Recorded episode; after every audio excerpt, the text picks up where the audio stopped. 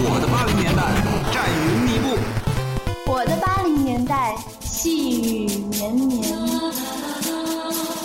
我的八十年代情真意切。我们是玩魂斗罗的鼻祖，我们是琼瑶剧最年轻的观众，我们最先知道变形金刚，这是八零宣言。这里是生于八十年代。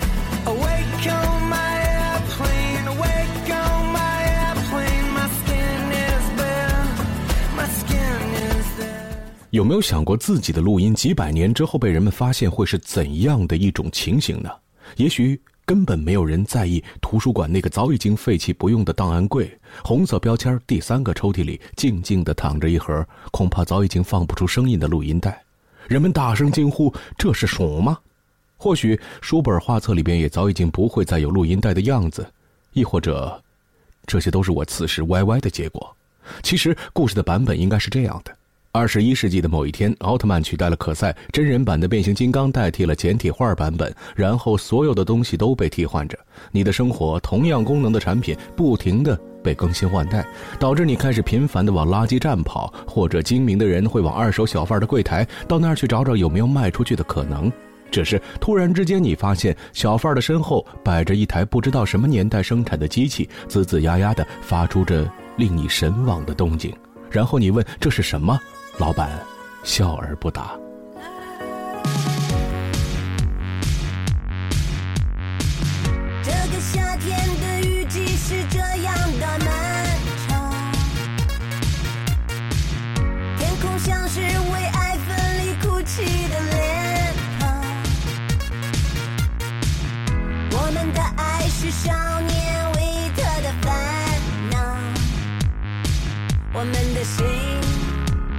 约翰克里里斯科夫还有一首诗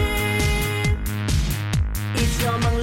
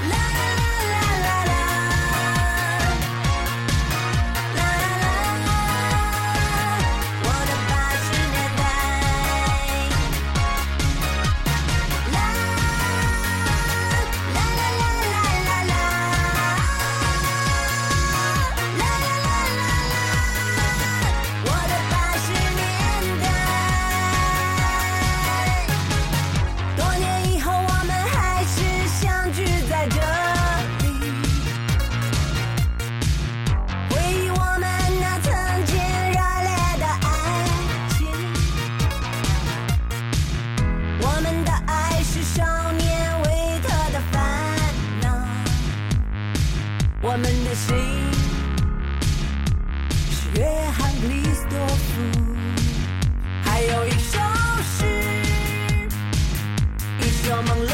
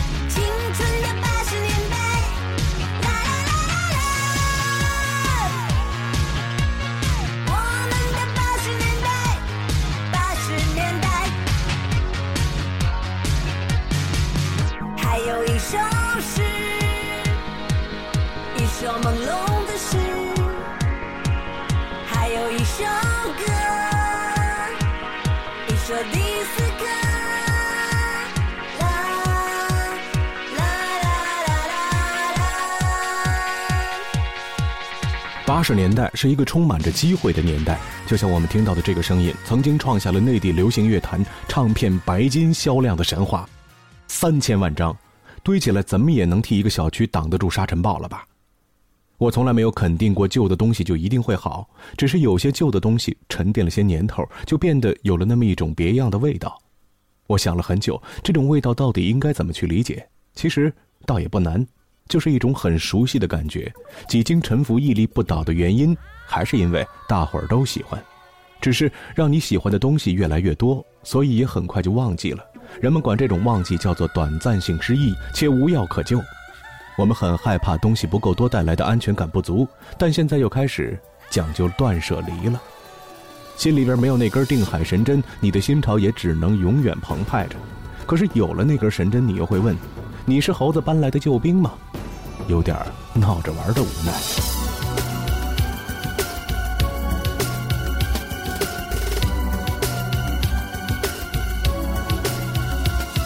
是你吧？高高挂穹苍千年啊，看尽了人世离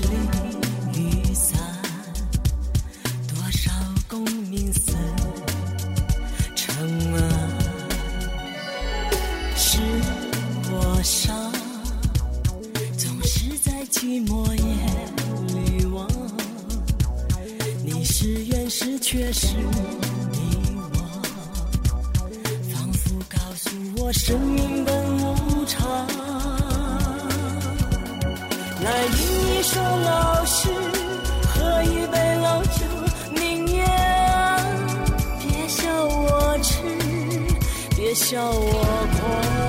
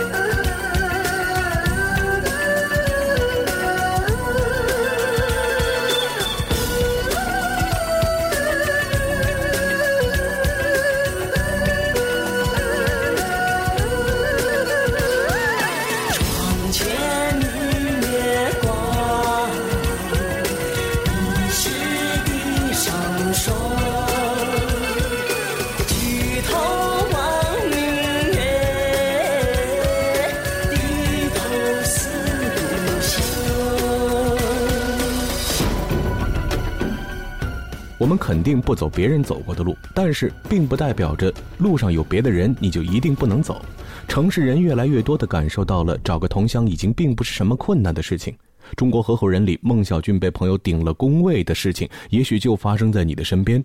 悲哀呀，无奈呀，世态炎凉，人言可畏。瞧瞧瞧瞧，怒火中烧几乎成为了天天的节奏。然后就是现实攻陷了理想，在天空里飞行已经不再靠翅膀，而是靠波音或者螺旋桨。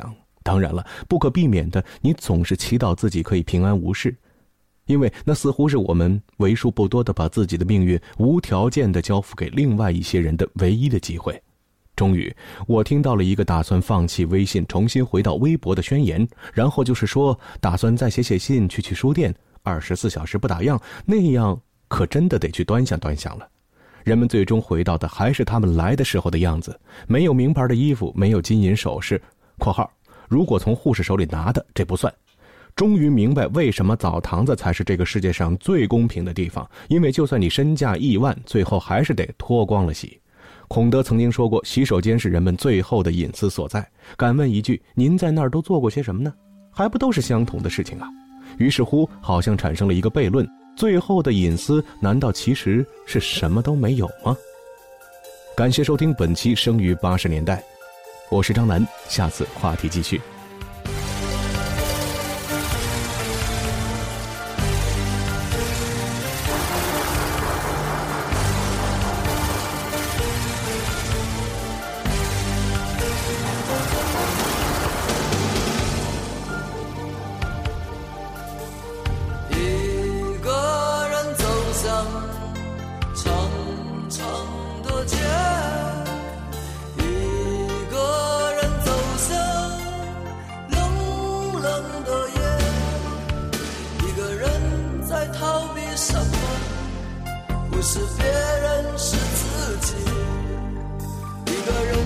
在害怕什么？不是寒冷，是孤寂。一个人走向冷冷的街，一个人走向长长的夜。一个人想追求什么？不是真实，是幻。想征服什么？不是世界，是爱情。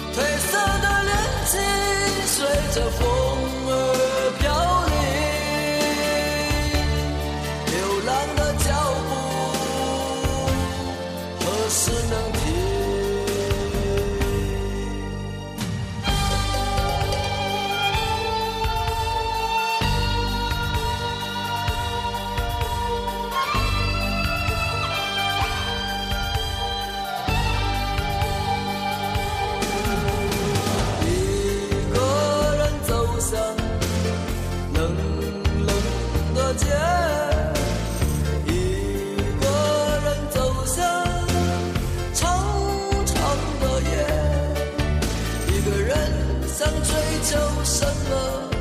不是真实，是幻影，一个人想征服什么？不是世界，是爱情。